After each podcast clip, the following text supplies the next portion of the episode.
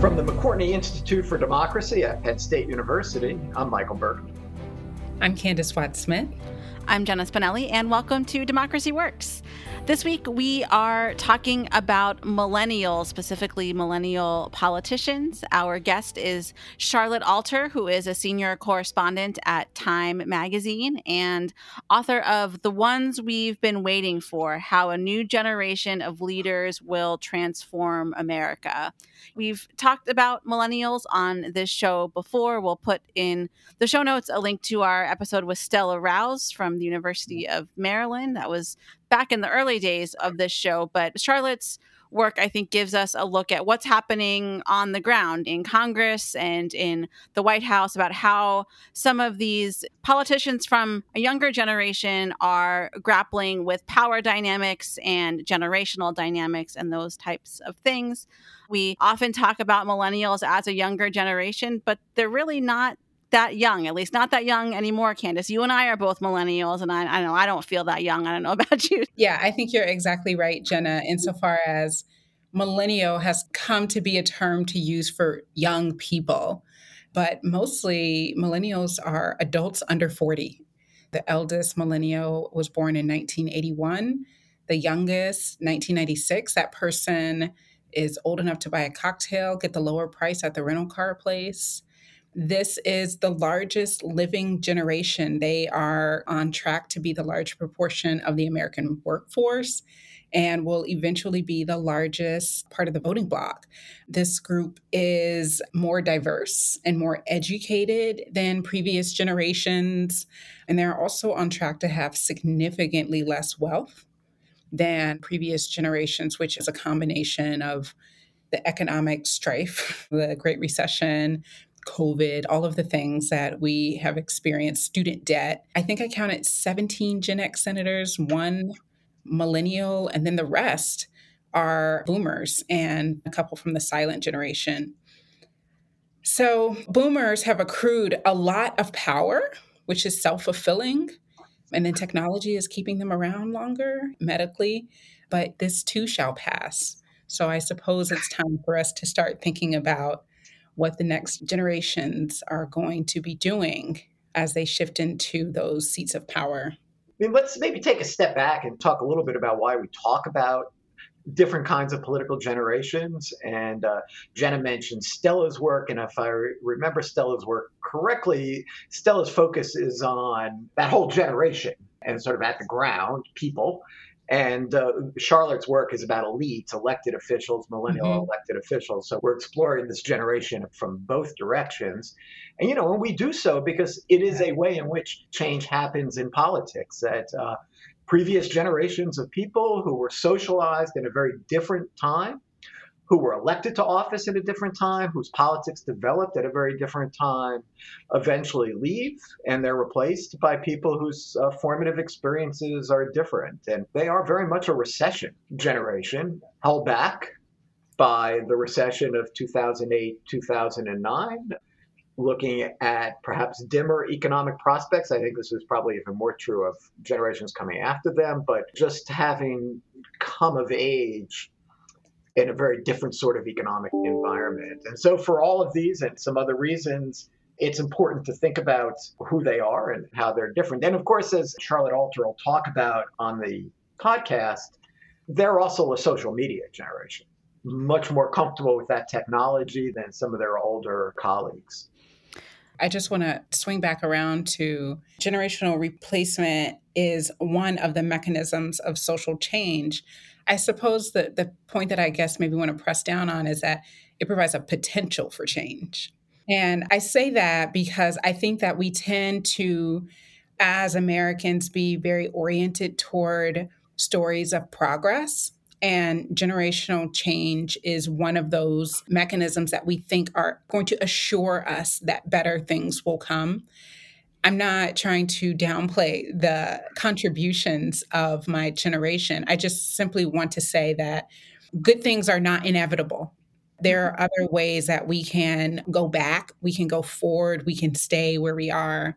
And I think that we see that in Charlotte's work and the people that she follows, and just kind of thinking about wider American politics, there are places and points where we see millennial elites, political representatives, and just kind of regular people doing things that are going to have the chance to produce better outcomes. And then we see some of that group doing things that are just pushing back. So it actually drives me nuts when people are like, yeah, when the old people die, things will be better. And that is relying upon the assumption that we are endowing our young people to do better moving forward. And I think of it more as just a statement of fact that replacement happens and mm-hmm. and in fact often more change happens in congress in particular than people often recognize because of that the reelection rate for any given incumbent in congress is obviously very high their probability mm-hmm. that they'll get reelected is approaches one in any given election but you know over time through retirements and through other sorts of mechanisms through passing away change happens new people come in and uh, sometimes they bring in a new agenda and a different way of doing that. I think it was true of the post Watergate class that came in. They turned out to fundamentally make some important changes in Congress and not all for the better. All right. I think we have set the stage here. So let's go now to the interview with Charlotte Alter. Charlotte Alter, welcome to Democracy Works. Thank you so much for joining us today. Thank you so much for having me. So, looking forward to talking to you about your book, The Ones We've Been Waiting For. We have talked on the show before about the politics of the millennial generation from a 10,000 foot academic level, but your book really dives into what some politicians from the millennial generation are experiencing on the ground as they come into their own with political power.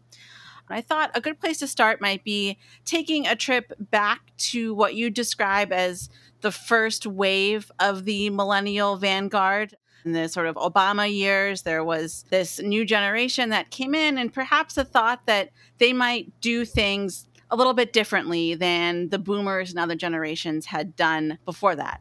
Things changed so quickly and have changed so much since then. But can you sort of start there? What was the thinking like at that time as these millennial politicians entered the political arena?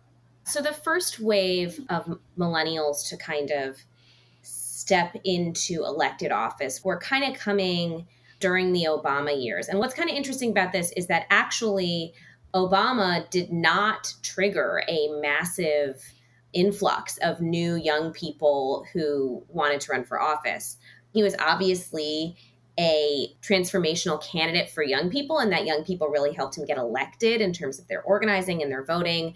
But one of the things that I explore in the book is that a lot of young people, after pulling off this incredible feat of helping to elect the first black president, were kind of like, okay, he's got it. He'll take care of it. I'm going to go to Silicon Valley. I'm going to go to do something else. Like I did my part in politics. Obama can take it from here. So, compared to, for example, what we saw after Trump was elected, when there was this huge wave of young people getting really excited about getting involved in electoral politics, during the Obama years, it was actually relatively quiet. And most of the people who did get involved during those years, most of the young people who did get involved, were on the state and local level. And I noticed, and again, it's a little bit difficult to quantify this because they don't actually like take surveys along these lines. But the people who were sort of most inspired by Obama to try politics themselves tended to be young black men.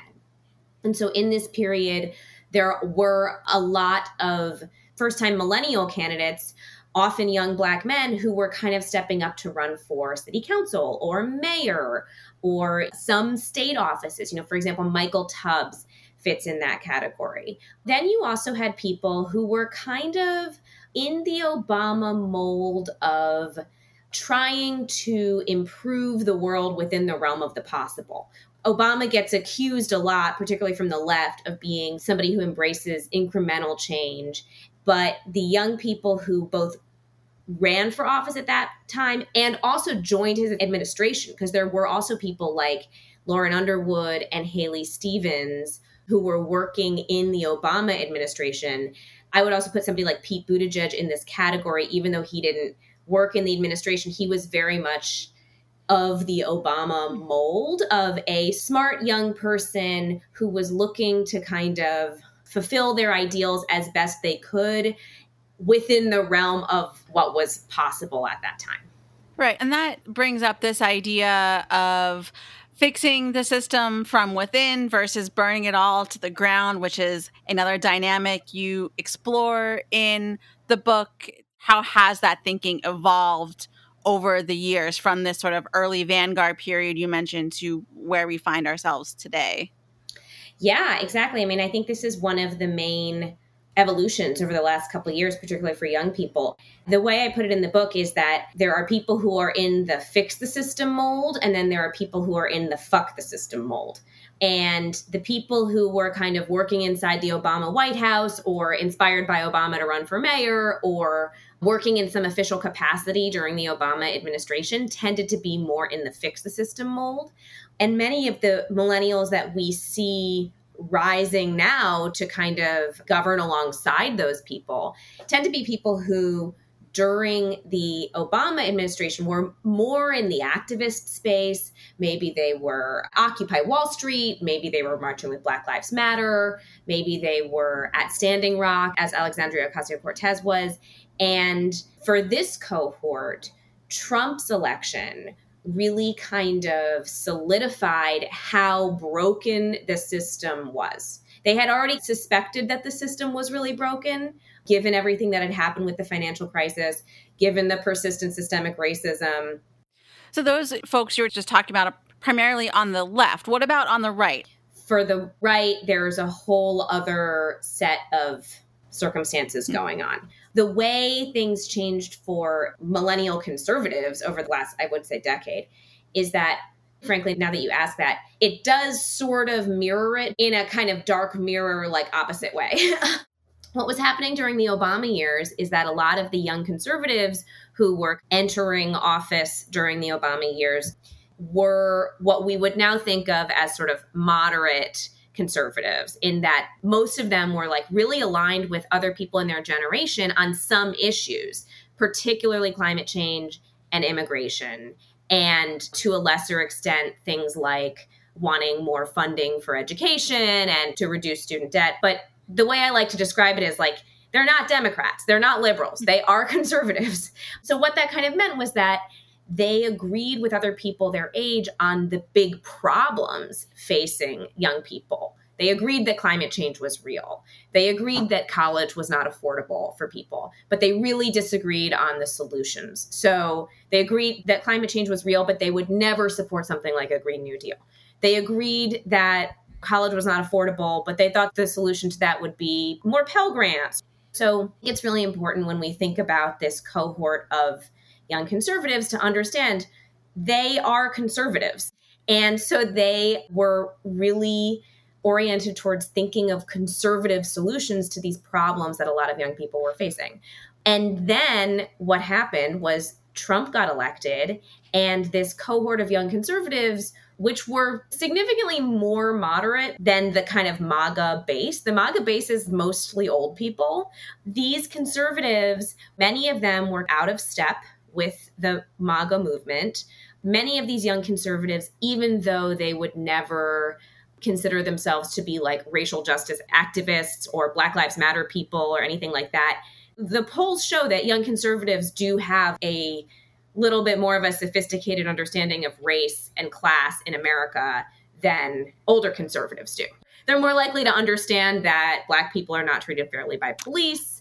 Yeah, sure. less politics of grievance, maybe, than older generations. Yes. Although, one thing that really complicates that, which we're seeing a lot of right now, is that the debates over free speech on college campus have actually really animated these young right wingers because even though some of these young people tend to not necessarily have the same types of racial grievances that their grandparents who grew up in the 1950s and 60s might have. It really rankles them when they feel like they're being silenced. And so, actually, free speech is actually one of the only real things that's like drawing young people into the conservative mm-hmm. movement at one point i feel like when as you were describing these sort of more moderate conservatives and this focus on solutions there was this thought that this young generation might do things differently might be able to actually get some things done to move beyond some of the divides that had existed in previous generations. I think there's groups like the millennial action project that very much embody this ethos sort of sprung up. What do you make of that work and that sort of framing now? Is it kind of dead in the water given everything, you know, the kind of splitting? Are we just seeing another version of the left right split, but tailored to this millennial generation? Or might there still be some glimmers of hope for that work together model? So, I definitely, when I first started reporting this book and at the early stages of thinking about this, I definitely thought that there would be more kind of generational cohesion or allegiance or solidarity, basically. And so I don't think that the rise of more young people and sort of more young people getting elected is going to lead to like a big kumbaya moment where Jumaane Williams holds hands with Dan Crenshaw and they say, we're both under 60, so we are friends. Like that, I don't think that's going to happen. But I do think that something that is very likely to happen is that with this new generation increasingly coming into power, I do think that there are some ways that our politics will change, both from a policy perspective and from a how politics is done way.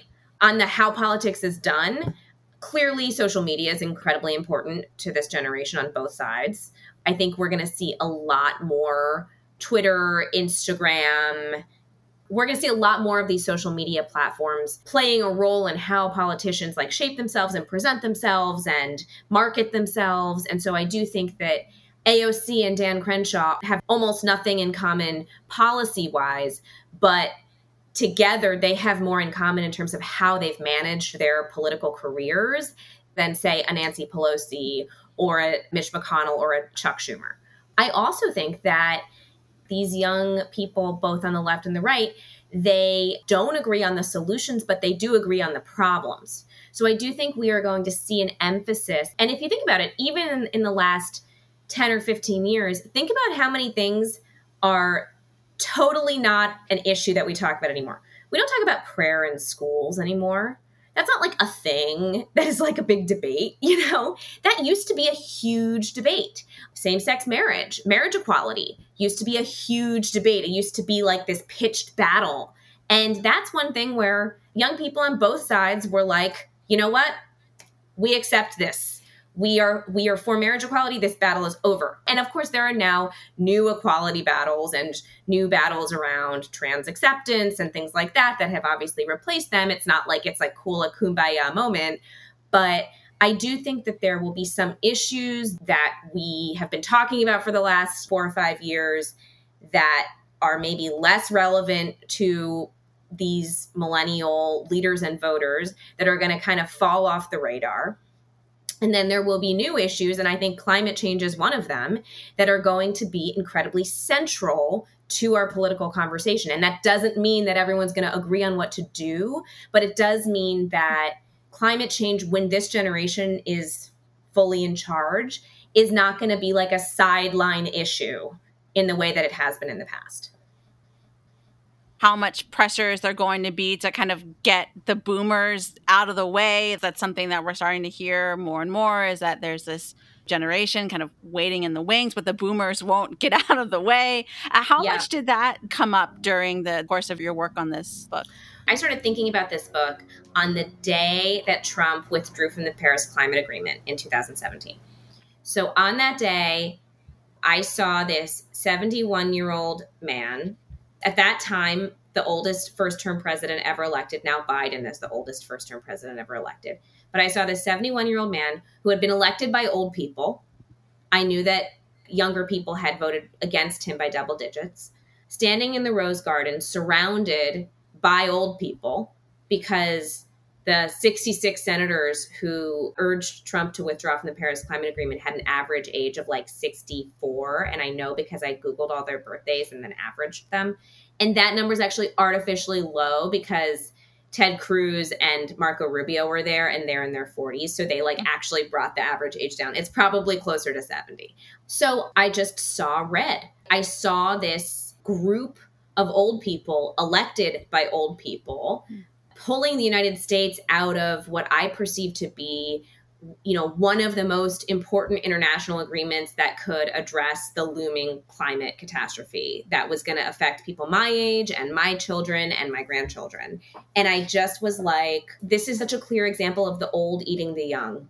And i began to think i don't know if you remember that paint there's that really famous painting and it's based off of a myth but there's that myth of Kronos and Saturn where mm-hmm. one of the early Greek gods, like I think he must have been Zeus's father or something, ate his children so that none of them could usurp him. And that's what I felt like our government was doing. And so I kind of took it upon myself. I said, I know that there are young people out there who are trying to break through this. And I think they're not really getting a signal boost because everybody's just totally obsessed with all the crazy stuff that Trump's doing. So I'm just going to go try to find as many of these people as I can and figure out what they have in common, figure out what animates their politics, and write about it we talk a lot about young people not voting, and I think we've certainly seen some progress there, particularly in the 2020 election. But one thing that academics who sort of study this generation point out is that there's this just general skepticism of institutions, whether that's political parties or this thought that like my vote's not going to matter. So why should I invest the time in this? I'm wondering how the people, if at all, the people you you write about was this an issue for them or is it something that they grapple with when they're trying to get out the vote or to get people to run for office and join a political party? I think it's one thing for someone to kind of look at this from an academic perspective but i'm curious how that skepticism of parties and those types of things might play out on the ground. So one of the things that i think is interesting that i think the far left has to grapple with is that the Obama approach falls short in many ways that I probably don't need to explain to you, just in terms of ability to address systemic racism, ability to address systemic climate catastrophe. Like, you know, obviously there are things that this incremental approach can't fix, but the mindset is actually a much more sustainable sort of political argument than the fuck the system mindset. And one of the things that I think the left has come up against in the last five years, really, since the 2016 election, with a handful of exceptions, which of course people always point to. But overall, what has tended to happen is that this kind of rising progressive tide will say, oh, you know, this is a revolution. Like, we are going to elect I guess I'll use Bernie Sanders 2020 as the example of this. Like, this is a revolution. We are going to elect Bernie in 2020 and he's going to win. And here's all the evidence we have that he's going to win. And he's the only candidate that can possibly address these issues. And he's our guy, and this is a revolution. And then when it doesn't work out, I think Sanders himself, frankly, deserves a ton of credit for his efforts in 2020 to transfer that enthusiasm to Biden. I think he did a fantastic job. I think that their partnership was like one of the most important stories of last year. But you see in all these other elections what happens, like, you know, down ballot. We even saw this, frankly, in the New York City mayor's race recently, where there will be like a big progressive surge for a candidate. And then that candidate more often than not loses unless we're talking about like a very small city council race or a school board race. I mean, the DSA, the Democratic Socialists of America, have actually elected a lot more people in the last couple years than they have over the course of their history. But we're not talking about like governors, senators, even members of Congress. There's like two or something. We're talking about really low level local offices that are super important but it's hard to look at that and be like oh yeah there's a revolution happening because you've got one school board member or something and i think that that contributes to this sense of well our vote doesn't matter or why vote for somebody who isn't perfect, or we're just going to get screwed anyway. Because here's unfortunately one of the things that I've learned in covering politics for a while now, which a lot of people disagree with me on, and I would be definitely curious to get your take. But I basically think that only winning is winning. Hmm. And that often activists, particularly on the left, have developed a framework for presenting losing as winning. And they say, you know, we ran a great race, we changed the conversation, we elevated this issue, we empowered our base. All of those things are true. Somebody won and they didn't. And so I do think that that kind of thing contributes a lot to this sense of not trusting institutions, to this sense of not feeling represented in the process, because young people have been sort of sold this idea that only the most pure candidates can possibly deliver anything for them. And so then when those really pure candidates don't win, as they very often don't, there's this perception that whoever is in charge must be totally awful because they only align with me on seven out of 10 issues and not on 10 out of 10. Yeah. I mean, it's funny you talking about the losing is winning. That made me think of another sort of millennial trope, which is everybody gets a participation trophy. I wonder if that is connected here, maybe either subtly or overtly. I definitely think there is something there. There is something about the way millennials think about winning and losing where you didn't lose. You also won. Everybody won. you might not have gotten the first place trophy, but you put up a great shot and that's also good. And frankly, that is great when you're six and you're playing soccer. I'm not one of those people who think that participation trophies are the world's greatest evil. Like, sure, fine, you want to make an eight year old feel good, great. But when you're talking about building a sustainable political movement, that often involves doing some hard thinking about what voters actually want. And when you have really repeated examples of the candidates who represent a lot of these issues that young people care a lot about failing to expand their base of support beyond those really really passionate young people who already really believe in them i think it's worth doing some hard thinking of like why is that how does this movement have to change to reach out to some of these older, more moderate people who like actually decide who wins elections in this country. And that frankly is one of the things I really tried to argue in the book is that one of the ways that boomers have sort of misrepresented political power in this country is to make people think that it's all about who's the president. You know what I mean? It's actually not all about who's the president. It's about who has a broad representation within our government and so I think right now the boomers still have a ton of influence. I think millennials are increasing, but more slowly than I would like.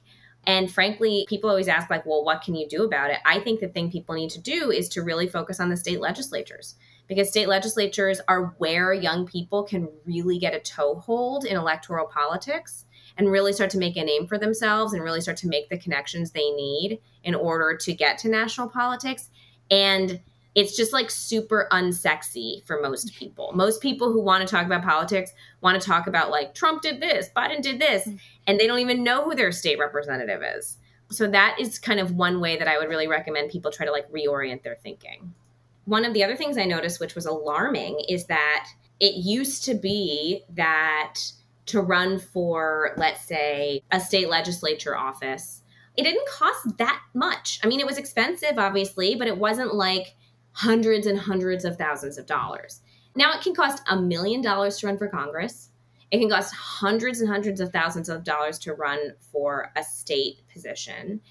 And it was this a very unfortunate, I don't, I mean, I think it was a coincidence, but it was a very unfortunate confluence where it got incredibly expensive to run for office just at the exact same time that the rising generation of voters and potential candidates was sort of entering adulthood with a huge amount of debt. So, for example, when Joe Biden first ran for city council, he wasn't carrying $100,000 of student debt. and the city council seat he was running for didn't cost $300,000 to run for. Like it was something that was a financial proposition that could work for him because he was on more solid financial ground and it wasn't like such a crazy expensive thing to do you write in the book about capitalism having this sort of product problem and this branding problem. And as I, I, was reading that, it brought to mind a lot of similar claims have been made about democracy, right? Like young people don't have as much faith in democracy. They're sort of more skeptical about why it's something that we should even care about or might be more open to considering alternate systems of government or alternate ways of organizing ourselves. Did any of those types of dynamics or those things come up at all as, as you were working on this this book, sort of this higher level question about democracy itself? One of the things that I've kind of noticed in covering this is that obviously a huge distinction in American politics is the left and the right, and the left and the center, and the right and the center. But I also think that another huge distinction is between people who care about politics and people who don't. And the people who care about politics a lot and think about politics a lot are constantly thinking about the meaning of democracy and the system. And frankly, they tend to be often more highly educated people. They tend to be in a higher socioeconomic class. They tend to be often like more comfortable in their life. They have time to think about theoretical frameworks for politics. And a lot of the people that I meet when I'm out reporting are just like, I don't like that guy. I'm voting against him. Or, and like, this is the one thing I really care about, and that's what I'm voting on, and I don't care about anything else. Or, my sister says to vote for Trump, so I'm voting for him. And it's like the vast majority of people are not thinking about this in as rigorous a way as I think you are. And so one of the things that I think that is really important for restoring faith in democracy, which I think Joe Biden is very conscious of, is to deliver tangible results to the people who aren't paying attention to him. And that's why I think he's been so aggressive about doing these stimulus checks where you get a check and you say, Oh, I got a check from the government. Wow, the government's doing something for me. Or these child tax credits that are coming this week people open their bank account and they see money and they're like, whoa, cool. I think that that's one of these really, really important things. And it gets back to this notion of only winning is winning. You can only deliver those things if you are in a position of power and also you have enough other people who agree with you who are also in that position of power to do that. Because most people in America are not reading these kind of analyses of systemic oppression that, frankly, people who think a lot about politics are spending their time on. yeah, that's a great reminder to our listeners to get out of their own bubbles, so to speak, and to, yeah, think about people in their lives who might not think about these issues in the same way that they do. So, Charlotte, this has been great. Thank you so much for joining Thanks us so today. for having me. So, one of the things that came to my mind as I was listening to Charlotte and Jenna is this piece by Jane Mansbridge that I asked my students to read called Should Blacks Represent Blacks and Women Represent Women? And I asked them, okay, well, if different kinds of people should be represented, what are those kinds of people? We talk about race and we talk about gender, we talk about LGBT and we talk about veteran status or if you have disability or something like that. But then I also sometimes ask them about their own generation.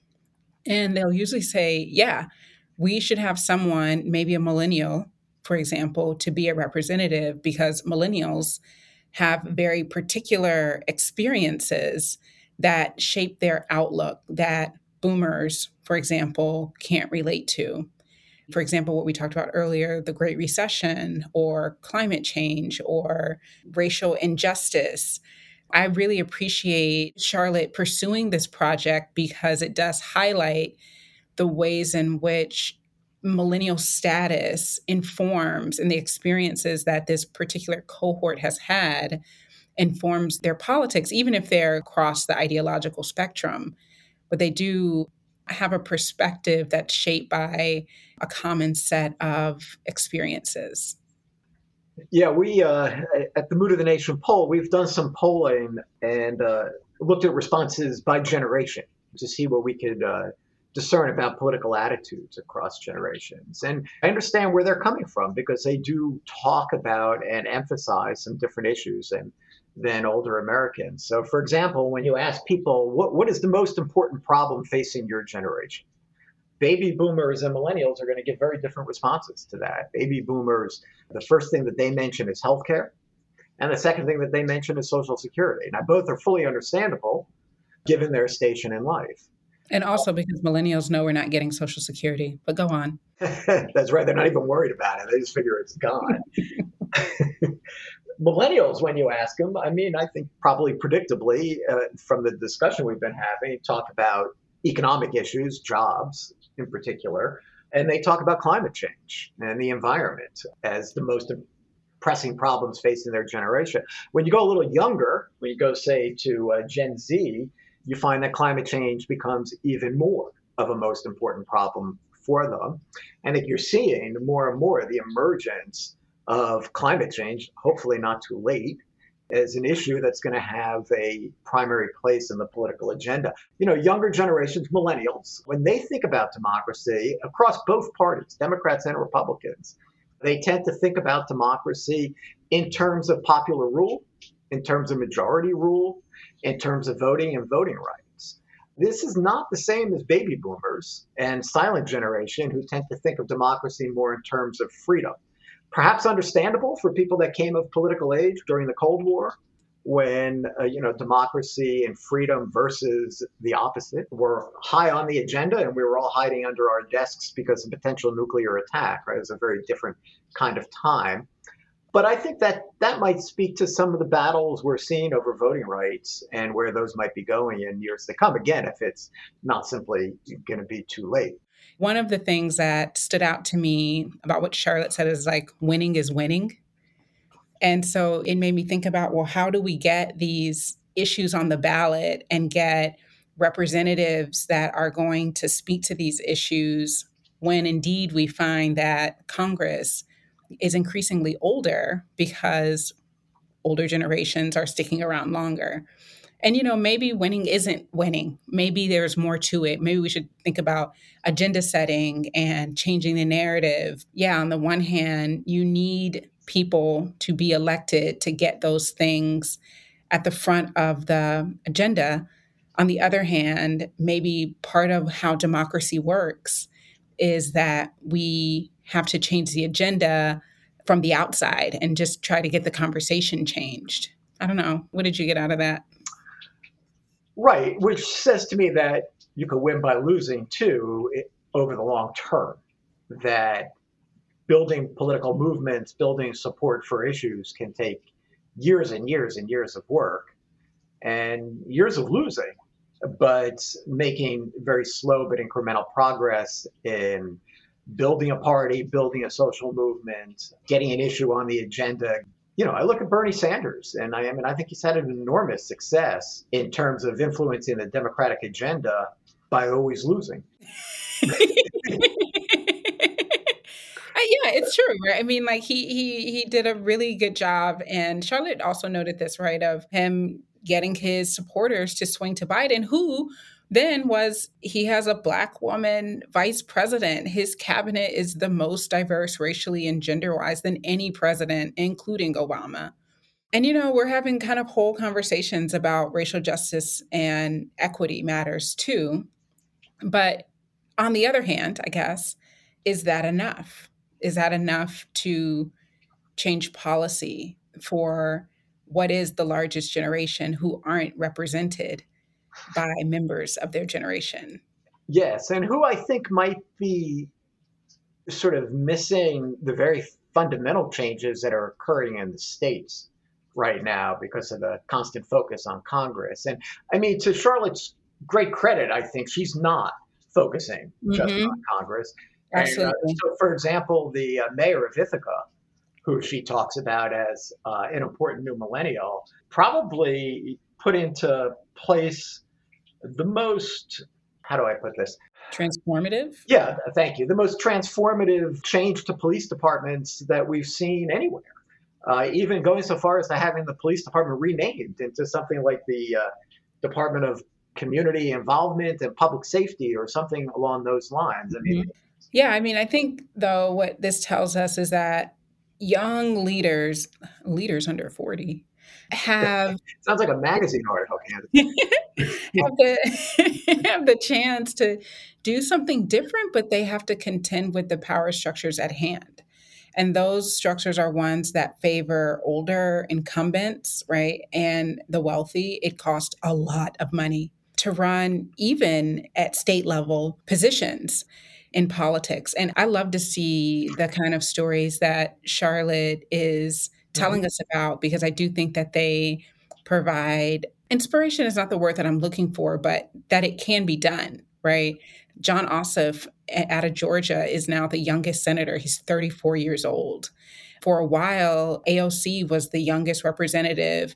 We always have to keep in mind the kind of larger structural issues that impede the possibility for change and impede the possibility for new generations to have a say in our democracy. With that said, I would like to thank Jenna for another amazing interview, this time with Charlotte Alter, and to thank Charlotte also for joining us on Democracy Works. I'm Candis Watts Smith. And I'm Michael Berkman. Thank you for joining us.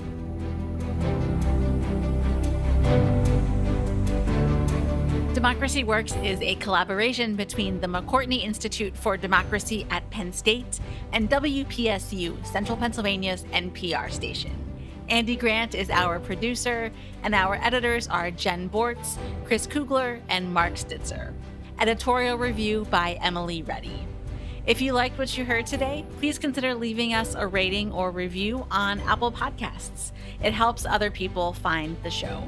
Democracy Works is a proud member of the Democracy Group, a network of podcasts focused on democracy, civic engagement, and civil discourse. Learn more at democracygroup.org. Thanks for listening, and we'll see you next week.